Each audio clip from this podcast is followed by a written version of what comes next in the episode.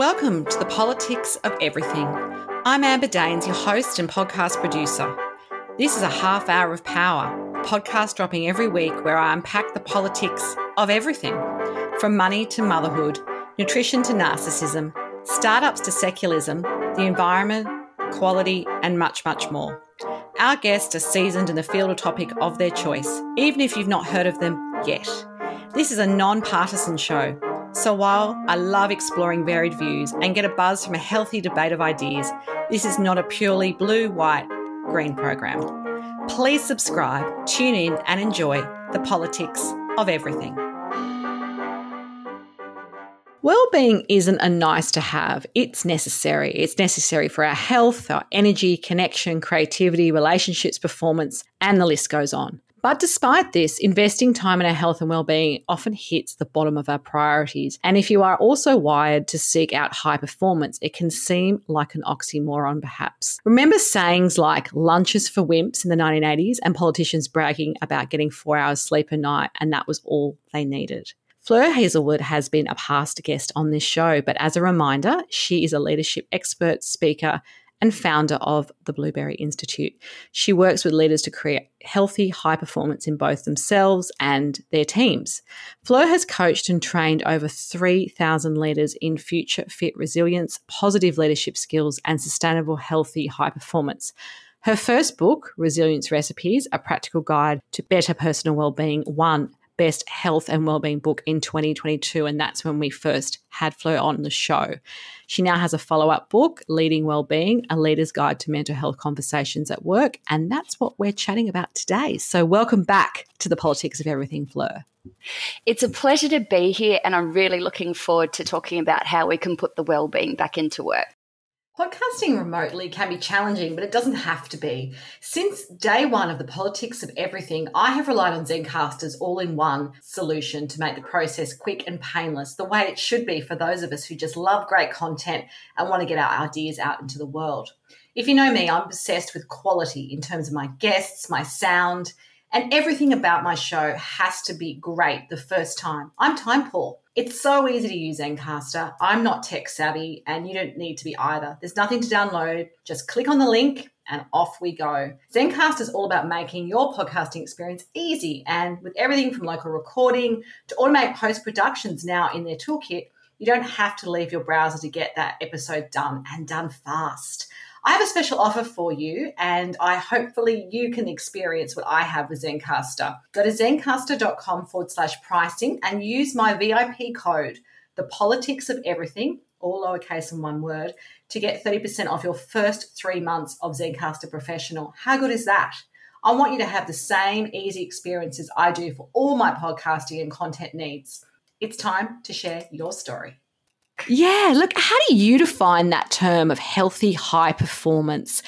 And is it really easily achievable? Give us a bit of a, I guess, a 101 on this concept. So, the way I describe healthy high performance is very much around feeling good, functioning well, with the energy and motivation for us to consistently deliver high levels of productivity and results that are sustained over time. And I think one of the biggest challenges with healthy high performance, which is similar to well-being and which is similar to resilience, is that there's actually no universally agreed definition. So it's not surprising then that people kind of like go, well, what is it and how do I achieve it? And like where do, where do I go with this or how do I apply this to myself or how do I apply this to work?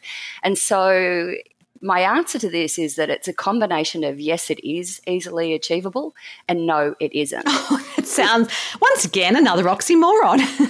Absolutely. And so I'll start with the isn't part. Okay. So the, so the isn't part is that it actually requires a mindset shift and changes to our unconscious automatic ways of engaging and behaving. And so those things aren't necessarily that straightforward because it takes energy and deliberate change, and that slows us down in the short time.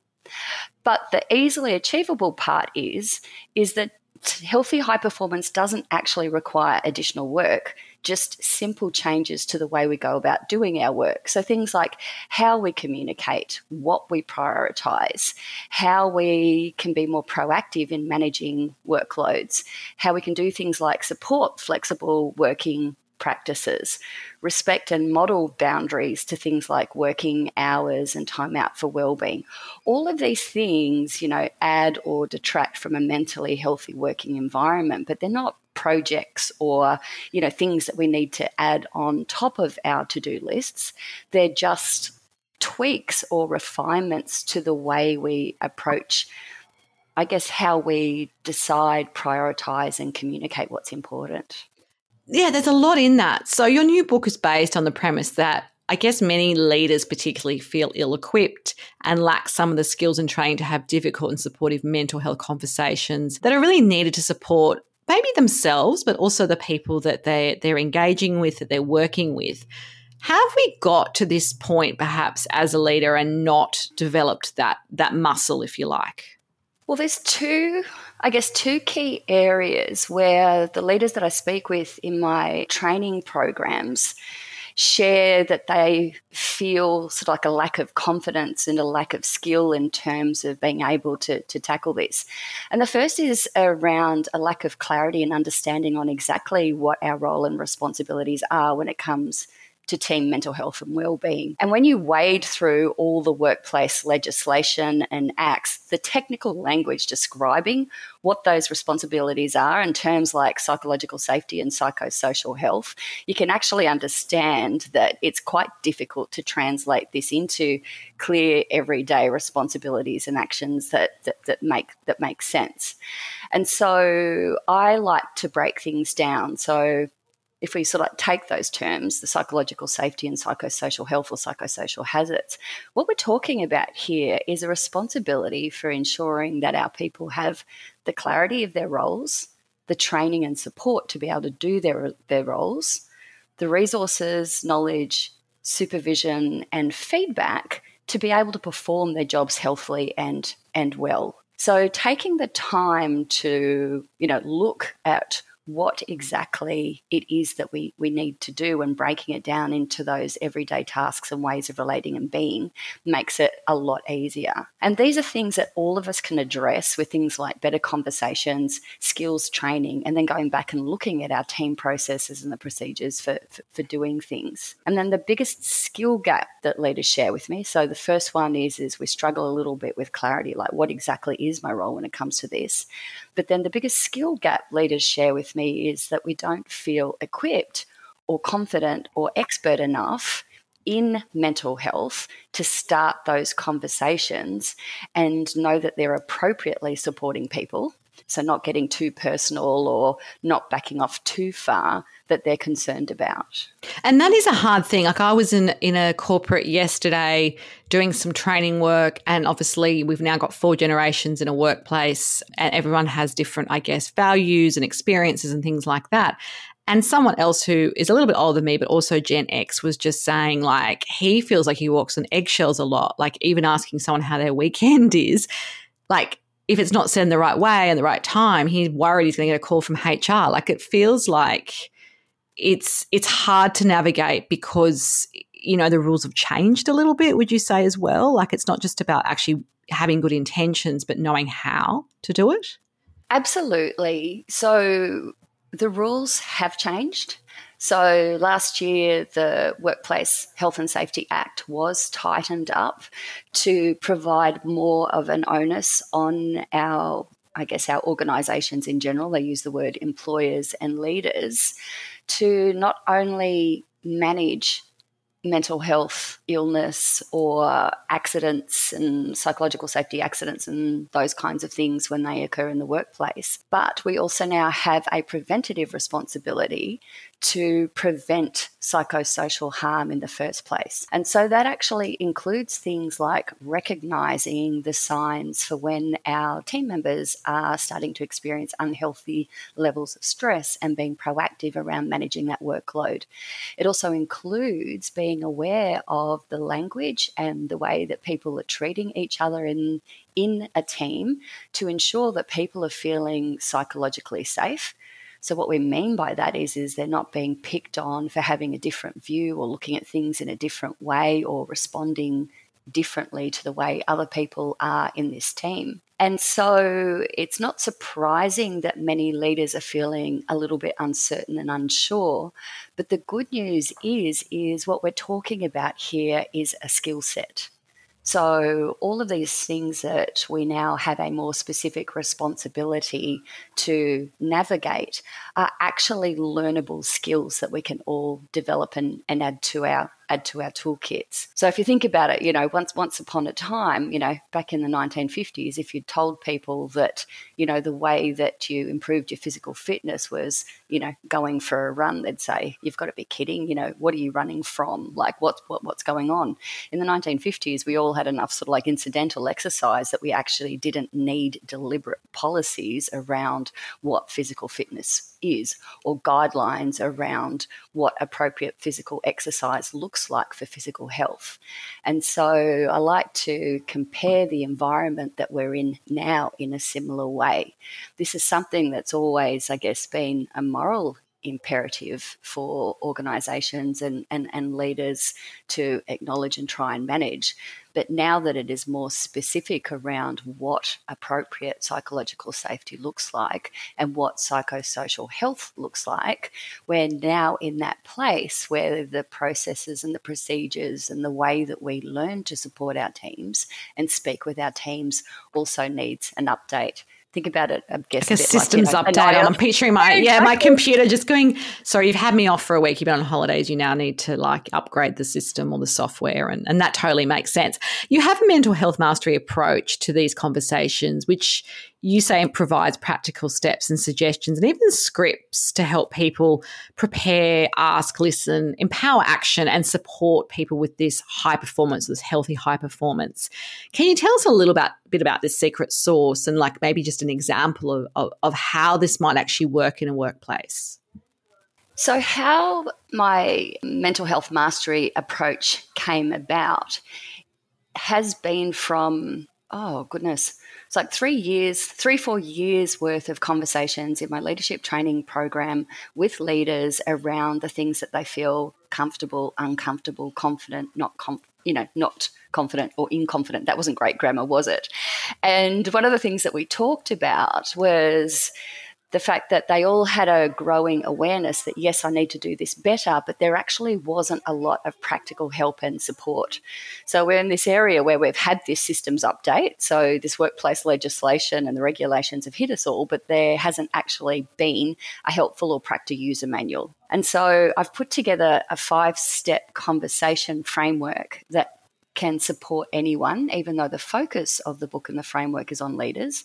Anyone can pick up the framework and feel more confident around having an appropriate and supportive mental health or well-being conversation with someone that we're concerned about, either at work or you can use the same principles for so like friends and family outside of work. And so the key elements it covers are the core questions that you know people are consistently asking. So I provide help with recognizing the signs. So, how do I recognize the signs of chronic stress versus burnout, say a mental health issue? You know, how do I have a safe or personal conversation in a workplace context? So, you know, going back to that example you gave me from, you know, from your corporate conversation yesterday, then how do I actually get started with the conversation? What do I say? What do I say when someone does come back and says that they're not okay and I'm not a mental health expert? And then importantly, I add that leadership or that workplace layering or the perspective around then how do you encourage someone to access help without taking personal responsibility for managing their health plan. Yourself. I was going to say that's that's probably the gap most people feel like you know being the listening ear, maybe having that right wording and, and situation to encourage the conversation. But I guess it's that next step, isn't it? Where you go, okay, where do I hand this on to? Is it to HR? Is it to someone in, you know, a psychologist? Like, how does that happen, I guess? Absolutely. And the other part of that as well is most of us as leaders are brought up with this notion that there's no such thing as a problem, only a solution, or don't come to me with a problem, come to me with how you're going to fix it. And most of us have grown up in our leadership careers where success has been defined by, you know, what you've assumed for your um, responsibility for and the results that you've delivered. And so when it comes to supporting someone who might be having mental health or well-being struggles at work, one of the biggest things that you know leaders are concerned about, they go, "Oh my goodness, I've already got this overwhelming to-do list that I can't can't get through." If I check in with um, someone and they say that they're not okay, am I also going to have to sort of like take responsibility for their health and well-being? I just do not have the capacity, let alone the, the, the skills to be able to do that. And the reality is is that we actually don't need to take on that personal responsibility. And so within the, the framework, I can provide, or not I can, I do provide leaders with, you know, how we appropriately support people in gaining the professional help without it becoming an addition to our workload, but also without absolving our responsibility for supporting the actions that they need to take in, in, in the workplace. Yeah, that all makes makes good sense, I think. How can leaders ensure they are providing psychological safety for their teams and balancing, like we've just talked about, those things like performance and output and all those sorts of metrics, if you like, and care? Is there a way in which that I guess works symbiotically so that the results for both are kind of really evident and flourishing because a lot of organizations let's face it, whether they're a not for profit or a small business, you know, they want to know that it's going to be worth their time and investment to actually do some of these measures, not just because they care about people, but because it's good for business, really. Absolutely. And where we see a lot about psychological safety in the regulations, in the media, what's written about it, and so forth, is very much as this compliance thing. And so many of us look at it and go, oh, here we go. You know, one more thing that I've got to get my head around, you know, how this looks like and what are the minimum, what's the minimum that I need to do to ensure that I've sort of like ticked this box at work and with my team. Mm. But the reality is is that psychological safety is actually the foundation for high performance. And so one of the things or one of the key messages I share with people is that it's if we view it as a compliance exercise, it's going to feel like a compliance exercise and it's also not going to be real. So when we talk about what psychological safety is, put simply, it's a shared belief held by all members of our team that our team is safe interpersonal risk taking. And so, if we're just going through the motions and doing a sort of like a ticker box um, exercise, by the very nature, of it, we're actually undermining psychological safety. But if we also look at it and go, hey, if we're talking about a team that feels comfortable debating, sharing, being different, trying new things, communicating when they need help, and so forth, what we're actually doing is we're increasing tra- team trust, we're increasing team um, cohesion, and we're increasing team debate and collaboration.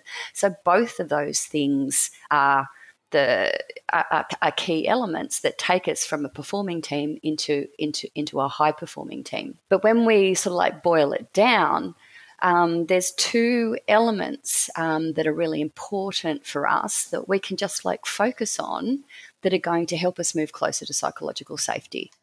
So the first one is is that in our one-on-one meetings, we're checking in with our team members to ask them, do you have what you need? Do you feel comfortable with your, your KPIs? Is there any support? Is there any training? Is there anyone that needs to, you know, to need to, to give give, give you give you any support.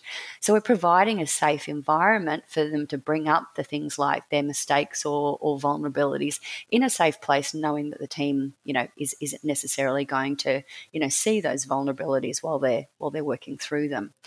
And the second element is in our team meetings, modeling and asking people to share not only a win, but also to share a risk that they took or to share something that they've learned from something that they did where they um, maybe received an outcome that they weren't expecting.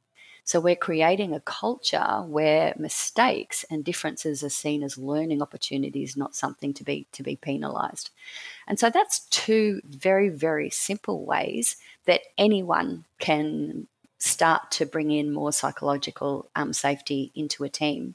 And when we talk about the ways that work best, it's the simple ways and it's the everyday conversations that are the most powerful. That's the human element, I suppose, isn't it? Not overly formalizing some of these things, like having a structure, but certainly bringing, you know, humanity into this, because at the end of the day, we are dealing with with people, and I think you know sometimes in organisations, you know, systems and processes become very bogged down in dogma rather than perhaps just remembering that they're in front of people and you know it's a two-way conversation and i think you've really highlighted why that why that is so important. When have you seen making our health first ensuring we can achieve true high performance work best even on a no names basis? There are organizations that you've been either part of or witnessed or worked with where you've seen it kind of go from you know a pretty ordinary base to something where you go wow they're actually getting this and they've really made a difference.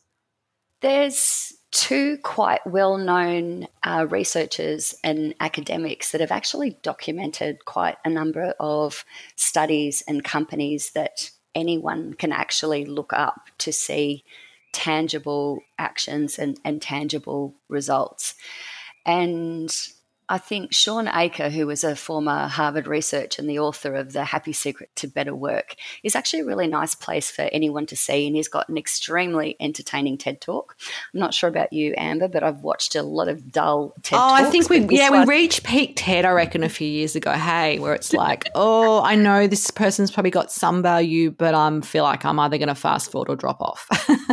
Exactly. So, anyway, so Shawn is actually someone who has a fabulous evidence based, well researched um, TED talk. So, he literally, I think it was over four years, researched thousands of workers and hundreds of organizations across 40 plus countries and demonstrated that when we prioritize health and happiness first, all the key metrics for performance increase anywhere between 9 and 30%. So things like productivity, sales, relationships, innovation, all, the, all those key things that contribute to both, you know, well-being as, as, as well as performance at work. And then Kim Cameron out of the University of Michigan, he, oh, I think he's close to 25 years worth of studies around what are the characteristics of organizations that perform exceptionally well. And he's also got a lot of case studies that are freely available on his particular his particular website. But then on a more, I guess, you know, local and and personal level, one of the the companies that I did a well-being culture transformation program with going back five, six years ago, we measured not only our leaders' literacy when it came to mental health and well-being conversations, but also their positive leadership skills around encouraging flourishing, using things like strengths, acknowledging and rewarding performance, all, those, all those basics that contribute to people feeling good and, you know, functioning well and knowing that what they're doing you know is, is contributing contributing well. And we saw improved HR metrics on things like reduced turnover, reduced absenteeism, increases in engagement intention to stay. We reduced safety incidents, and the company continued to increase sales, profit, and market share at the it time. It sounds like a dream. it just sounds like it's oh, everything you could possibly want. It took it took two years worth. I was going to ask you that. How long? Yeah. You know, and I guess that's hard to sort of you know exactly. standardize in some ways. Exactly. So, so we're talking about a change process and a cultural change process, and it also occurred uh, during a time when we were merging three quite disparate divisions into one. So, you know, it was done during a time of uncertainty and change, not just a you know a time of success and performance. But I guess one of the things that I want to share is that when the pandemic hit, and when COVID hit and we had the uncertainty around the market and jobs and what does working from home look like and how do we pe- keep people safe across, you know, state lines and different you know requirements around restrictions and lockdowns and all those different different things the organization rallied very very quickly and we figured out how to do online conversations around how people were feeling and what people needed to manage stress at home, stress at work, and to support client stress.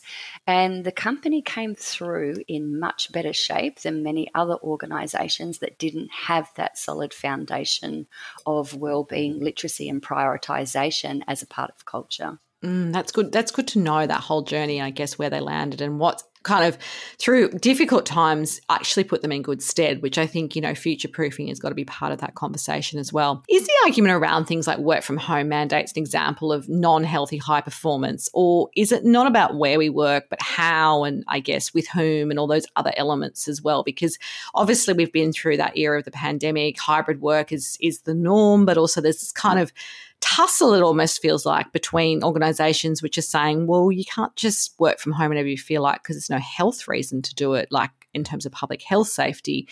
But sort of certainly younger generations have an expectation around it. Are those conversations kind of moot because it's not about that in your view? How, how do you see that in the in the mix i guess? I think one of the things that we miss with mandates is that anything that is mandated is actually counter to health and well-being. And interestingly enough, not only are they counter to health and well, um, health and well-being, but they're also so like almost like a counteracting um, performance as well. Because when we look at the key drivers for both well-being and performance, particularly the overlapping ones, things like autonomy, empowerment, trust, transparency, and collaboration are key drivers which underpin this. And so, where it's going to be interesting to see where these working, you know, back in the office and specific days in the office pan out over time is what that does when it comes to a culture of healthy high performance between people who have come from a place where they've demonstrated that they can perform equally as well at home versus at work and what that looks like in terms of how they're treated in these mandates. I mean, we've seen things in the media about companies linking pay rises and bonuses. Yeah. Yeah. Pay rises and bonuses to just a simple like compliance exercise. I mean, this is going back to, you know, those old school 50 days where you, you know 1950s days where you know where you clocked in and clocked out. Mm. the only difference between sort of like that old fashioned punch card is that it's now a modern day version swipe card. So it does feel a little bit you know like we're going back to some of those old school regimes because people are struggling with how to healthily transition a team into this next iteration of a new environment Mm, and it's interesting because, like, there was an example this week of, and this is where kind of, I guess, it's about a two way conversation, you know, between, you know, your employer and, and the leadership team and so forth. Someone was like disingenuously pretending they were working from home in Sydney and they could see that they were logging in from some holiday location, but hadn't taken holiday leave. You know, like, it's got to be. Yeah. I think, done with a degree of transparency. And that's probably a rare case, but, you know, they basically got fired because, like, why are you in, you know, Barbados logging yep. in and you haven't declared that. Yeah, so I think those things don't help because people then, you know, the, the trust is kind of broken. And also, trust works both ways. So, you know, if there wasn't a mandate for, you know, turning up to the office in this day looking like this, logging in as that, then you also would be in a place where team members wouldn't necessarily feel the need that they need to hide things when they need maybe greater flexibility or transparency, whether it be around, you know, school pickups or an unwell child or, you know, taking time out of the day to go and run a, a personal task. Now, obviously, Barbados is taking it to the opposite extreme. Yeah. But, but and I really- think it's just about if you're not yeah, I mean, you can't pretend you're doing an eight-hour day when you're if that's what you need to do in in in that location. Absolutely. Like it's unlikely. You know, you're in some amazing location. You're going to be tied to your hotel room Wi-Fi. But you know, yeah, that's just a really extreme example. Changing tack a little bit. What's your number one business tool or hack, and it can't be your smartphone, that's really helped you in your day-to-day life or business?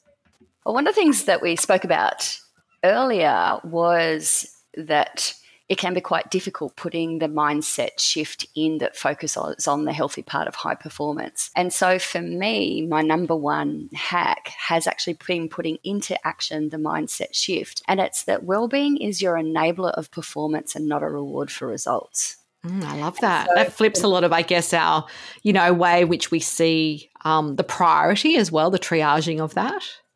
Absolutely. And so for many of us, we look at what we need to achieve from, you know, a work or a business priority thing and we go, okay, all right, when I've completed all of this, if I have time, you know, this afternoon or at the end of the, the day or tonight, then I'll do something for myself.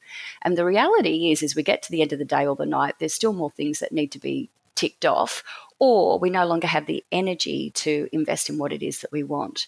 And so for me, my number one hack that's made an exponential difference or improvement to my overall, I guess, performance and energy and enjoyment of life is to actually put my exercise, my meditation, my yoga at the beginning of my day to set me up for having a great day, which not only boosts my energy for the things that I need to do, but I'm also not feeling guilty at the end of the day for, you know, not taking care of the things that I need to for myself. Mm, I agree. I totally agree with that theory.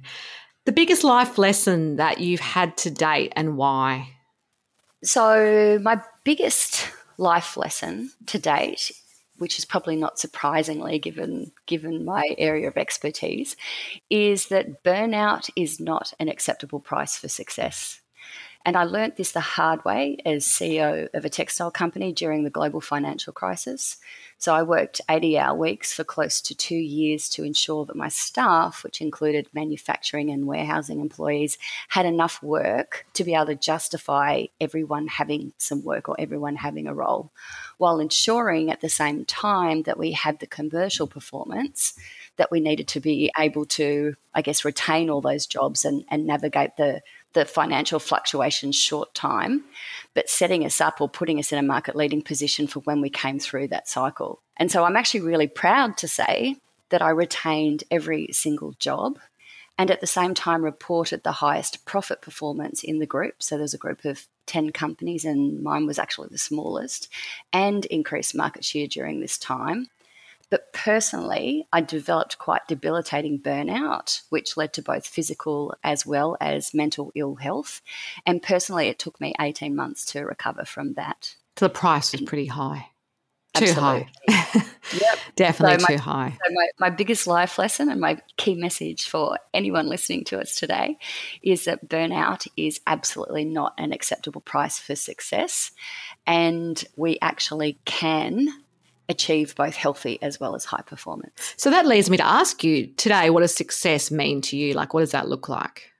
So, my definition of success is much broader, and I like to use the word wealth because for me, wealth includes great health, great relationships, purpose and contribution within a frame of financial security as well as work freedom. That's great. I think everyone can aspire to that. And a final message for us today, Fleur, on the politics of healthy high performance is that you can achieve the healthy in high performance. And the first place to start is to look at or start viewing well-being as your enabler for performance as opposed to a reward that you fit into the cracks of your time after you've achieved the commercial results. Fantastic advice, and of course, another great conversation, Fleur. So, if you do want to connect further, of course, there are details on our show notes. Until next time, take care. Thanks so much for listening today. If you've enjoyed the politics of everything, I thrive on your feedback. So, please add a short review and share the podcast with your network through Apple, Spotify, and all the usual suspects. I'm always on the hunt for new and diverse guests, so if you or someone you know has a fresh idea you're busting to get out there, please email me at amber at amberdaines.com and my crew will get back to you very soon.